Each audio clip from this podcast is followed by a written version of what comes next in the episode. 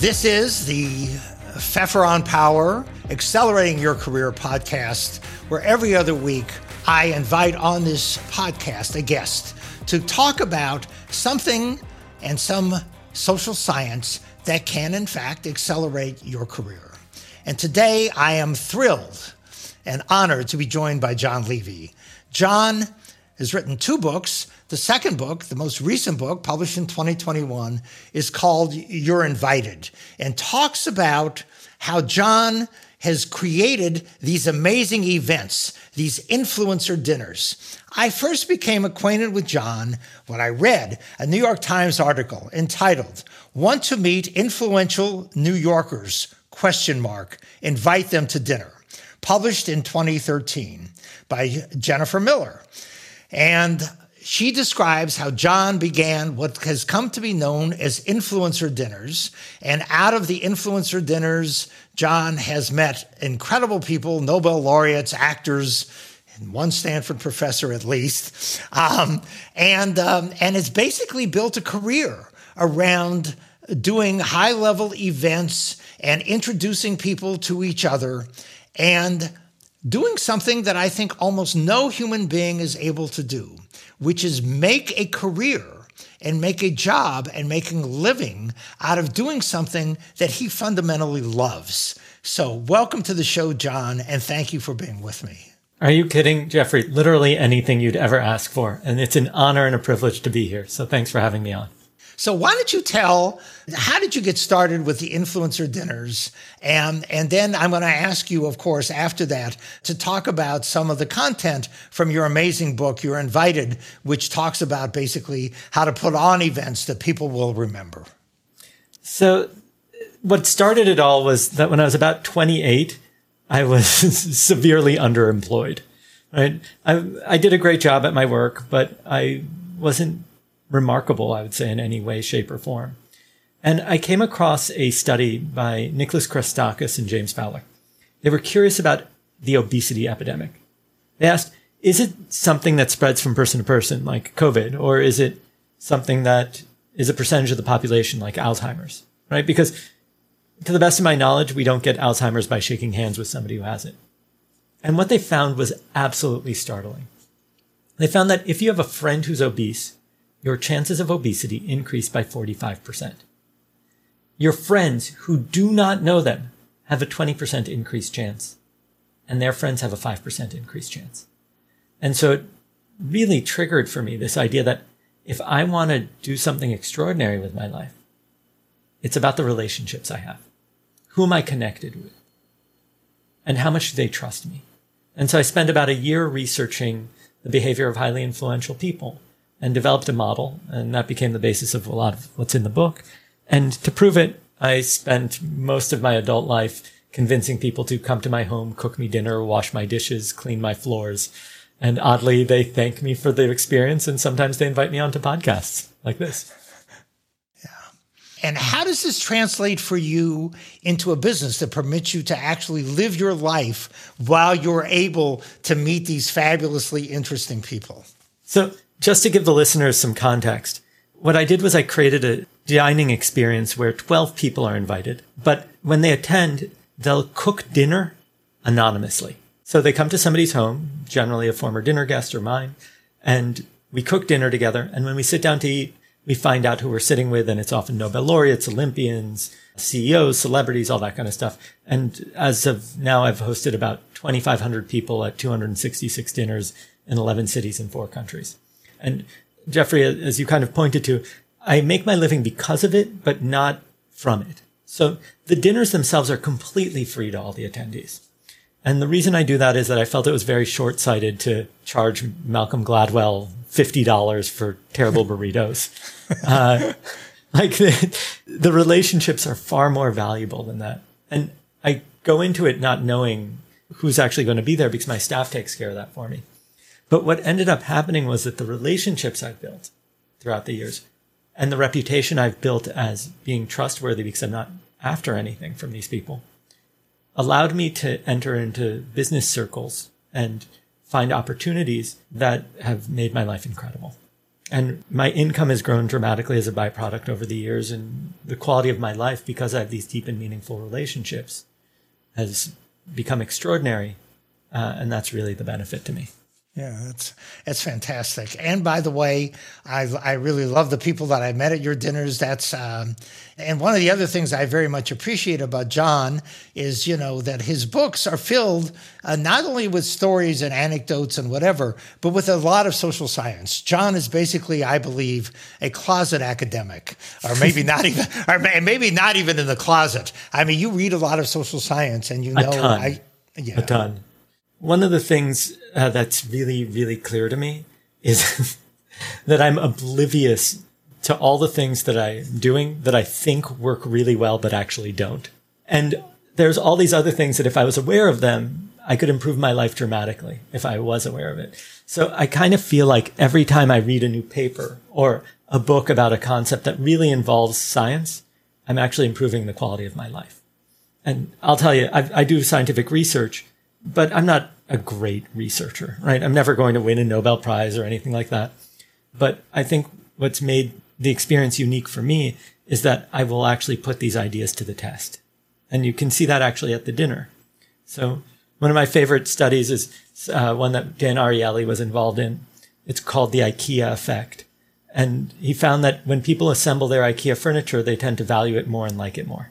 And so we realized that if we take this concept and have people cook together, they'll actually care more about one another and the outcome of the experience. And so we can accelerate the rate at which people bond by applying this research. Yep.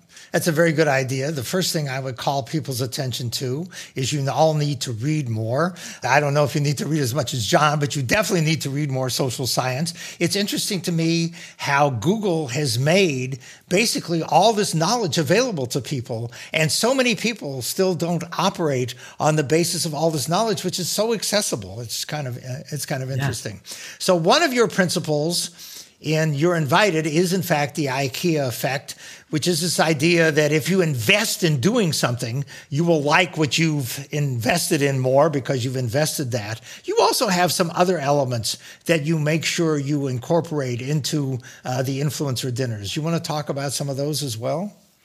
Oh, for sure. There's the trust building aspect, right? So one is the IKEA effect. The other is that one of the reasons the IKEA effect works is how trust is actually built. It's built on something called a vulnerability loop. And so people think that trust comes before vulnerability, right? So let's say I trust you, thereby I'd be willing to share certain things. It actually turns out that it's the opposite. It's because I'm willing to be vulnerable that trust is created. And it's a very predictable process. Person one signals vulnerability. I might say, Jeffrey, you know how hard writing a book is. I'm totally burnt out after this last book. The moment that you acknowledge that and then signal vulnerability back. Jon, I know exactly how you feel. I've written how many books at this point? 16. Oh my God, you're a masochist. Uh, so the moment that I see that, we've both demonstrated we could be vulnerable to the same degree. As a byproduct, we trust each other at that higher level. If you had made fun of me or ignored me when I put out that initial signal, trust wouldn't develop. So what happens is, especially when you're doing some physical task or a game or activity, those vulnerability loops open really quickly. I might be chopping vegetables and I'll say, Jeffrey, pass me the, and before I can finish the sentence, you're passing me a knife or a cutting board or a spoon or something like that. And that's what actually leads to the trust growing quickly. And so this is kind of the exact opposite of what corporate America tries to do. We try to win people over with like lavish dinners that are super awkward or gift bags at parties.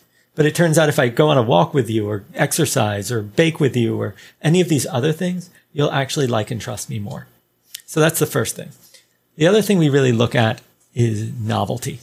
You see, the most successful people in our culture, they've done it all. They don't need another casino themed fundraiser to attend. They don't need another like, you know, rubber chicken dinner or whatever it is.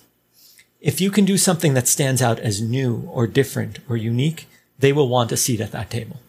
The thing is that most people don't take the time to think anything through they end up doing the turnkey solution. We get a speaker and there'll be flowers and hors d'oeuvres and food and it's expensive and that'll impress them. They don't need any more of that. I will emphasize this over and over again. The most powerful people in the world are still people. And, and it is a battle. I work with some of the biggest companies in the world. And when they're doing their sales processes and I suggest doing something fun and playful, they go, you want that executive to do this? And I remind them, would you enjoy doing this? And they go, yeah. And I'm like, do you think the executive likes to have fun? Yeah. And I was like, then what's the problem? Everybody wants to enjoy themselves. If it's an enjoyable activity that's new and interesting and you can do it with other extraordinary people, why wouldn't you want to participate? And so we have to fundamentally let go of this image. Yes, there are certain things that are different. Their time is treated differently. What people ask of them is different. But the fact of the matter is that influential or important people are people. And also, by the way, I think your other insight, which is amazing, is that influential and important people are often lonely in a sense that because they are influential and important, people are always asking them for things. Yeah. And they confront what you, as you would know and uh, describe as a trust dilemma. So, you know, I'm, I'm talking to somebody who's influential and important and, and what's going through their mind is what does he want from me? What is the agenda? As opposed to being in the experience and in the moment. So they oftentimes are incredibly more isolated than you might expect. It's, you know, I, I'll tell a quick anecdote. I'm not going to say who it is, but a few months back, I've, I've hosted a, quite a few very, very wealthy people. And when I say very wealthy, I mean billionaires and such. And I ended up befriending one of them and we started hanging out a bunch. And what was interesting was how often the phrase, I don't know if they want me or the wallet. Yep. And I think one of the things that really allowed us to bond is that I actually have no interest in their wallet. Their money wouldn't make my life any better. They're now independent. They're not going to hire me. I just really liked that they were geeky and smart and like loved our conversations. And so, yeah, people have this thing that like, if there's an angle, there's concern. And in general, those concerns fall into five categories. People are after their social clout because hanging out with them gives you status, their time, their expertise, their access, and their money. And that could be through donations or investments or whatever it is, contracts.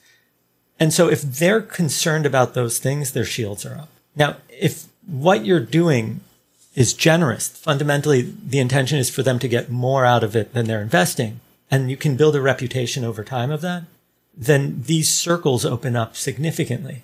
And there's nothing wrong with saying, Hey, I'd, I'd love to do business with you one day. But if their concern is that's the only thing you're after, then their defenses are going to go way up. Yeah.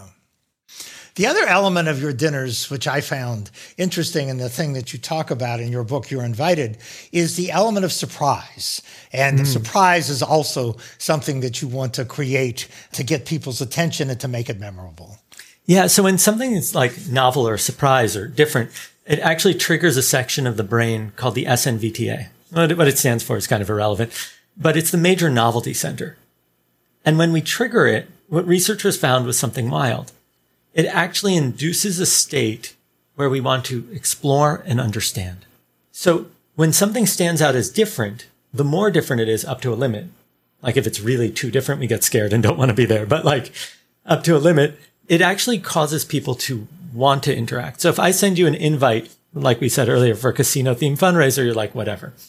But if I send you something, an invite for something wild, come like, come see a, a NASA launch and meet the astronauts or something like that. Suddenly that's novel. It really stands out. You're like, oh, I want to learn more about this. I'm at least going to respond. Now, when these kinds of things or surprises happen, it actually causes the brain to remember things more. And so you stand out as different and stand out as important. So the people that have attended my events, it kind of becomes like camp friends. It's such an intense experience in three hours that if I bump into them at a conference or on the street, it's like seeing an old friend you haven't seen in years. You just can pick up where you left off. And that's not often the case, but that's one of those things that having something that really stands out that bonds causes. And the element, when you have these dinners, one of the rules, which you've already alluded to, I want to understand how this works better, is that you don't let people tell who they are yeah. until after the dinner, when, as I recall, you have people guess what the various people around the table do and, you know, what their careers are and who the, and kind of what their identity is. What does that do? So there's three things that I think it accomplishes. The first is that most people just go into their pre-organized spiel, right? Their pitch of who they are. When you eliminate that, what it brings you to is the collection of conversations you have with people you already know. So I think it accelerates the familiarity process. It makes it feel like, oh, I'm talking about my vacation and how great it was. And the only people I talk to about that kind of stuff is people I know and trust. The second thing is that because we have an activity, then it takes the pressure off of the conversation. It's not an interview anymore because you could be silent for a bit. And so conversations tend to be more natural. And then the third is that there's no hierarchy of status. So I'm not jockeying for position socially. And when people aren't jockeying for position, first of all, it gets, they're a little uncomfortable initially because they don't know how to act. right? Because, like, let's be honest, when you go into a social situation, you're like, oh, important doctor. Huh. I bet I earn more than them. Or, oh, they totally are more famous than I am. They have the Pulitzer, whatever, right? So when you eliminate that, then you can actually become friends with people as people. And then the bonus is look at that. That's so cool what they accomplished. Yeah. No, that's exactly right. I mean, you, everybody, or at least many of the people who would be listening to this, have been in these cocktail parties or in these dinners where everything has been, you know, about who is this person and and who are they, and you relate to them based upon titles mm-hmm. rather than upon who they are as, as, human beings, and therefore you really do not build the same kind of level of, of relationship as you do in one of your influencer dinners. Mm. So many people will hear your story story. People will read your book. You're invited. People will look you up and read your the fabulous New York Times article about you don't want to meet influential New Yorkers, invite them to dinner. And some of them will say, he is one of a kind. And in some respects, of course, you are one of a kind. I can't do this when people meet you or when you interact with people and they say, I can't really use any of this stuff, even out of your book, uh, because it's too far from who I am or it's too far from what I'm normally comfortable with doing, what do you say to them? Because I know you've gotten this question. So I will begin by answering in two ways. One is that I came from a family, yes, that had a huge focus on education, but my parents were immigrants. They didn't have piles of money. It was kind of feast or famine at times. My dad's an artist. It took me a long time to understand this stuff. And once I realized that relationships aren't a thing you can expect to suddenly like wake up tomorrow and be friends with these people. Once I realized that it's something you work on consistently. Like I've been running these dinners for 12 years. If you think on year one, at the very first dinner, it was as impressive a group of people, you'd be completely wrong. Like at the first dinner was a successful hairstylist, somebody who had 10,000 followers on Twitter and uh, some guy who had done a few big real estate deals, but nothing huge. Like it was not, you know, CEOs of global conglomerates or anything like that. The biggest thing that led to my success was just consistency. Absolutely. The supplies of the dinners cost virtually nothing. And frankly, when I first started, I was in debt and I was going in debt for a couple of hundred dollars every dinner buying the supplies. But I knew that it would pay itself out over time. Um, it was just too important to me to build relationships. It wasn't until dinner like three or four that somebody had said, Hey, you should invite my buddy. He won an Emmy. And when that person came to the dinner, then I was able to say, oh, we have really impressive people. At the last dinner, we had an Emmy Award winner, and then the Pulitzer Prize winner came because of it. And so it was just consistency. I've run 266 of these things. I am not so special. And frankly, like Jeffrey, as much as you compliment me, I am not so great or wonderful to think that people are coming for me. They're coming for a novel experience and to develop relationships with interesting people. And if you design something that's decent, it could even just be going on a hike once a week to discuss the things that people are trying to accomplish in their life. And you do that consistently, you will draw a crowd and a committed group. And that'll have a profound impact on your career. And that really speaks to the fourth element, I think, of your dinners, which is the word curation. So, mm. so you, of course, make sure that the people who come are happy to be there with the other people. Yeah. Isn't that right? Curation is important. Yeah, the I think uh, somebody once said uh, no successful jerks, right? Like it doesn't matter how successful you are. Yeah, yeah. If you're going to come here and be a jerk, this is like we're just not going to invite you back. I, I don't care what you accomplished. I'd rather be with less accomplished people who are really going to enjoy each other's company than with the most famous person in the world and making my life miserable. Yep. So, Jon, I want to really thank you um, for being on the show and sharing these, I think, tips. So, thank you for being with us. Uh, this is the Pfeffer on Power podcast, accelerating your career. If you've liked today's episode, we hope you will subscribe.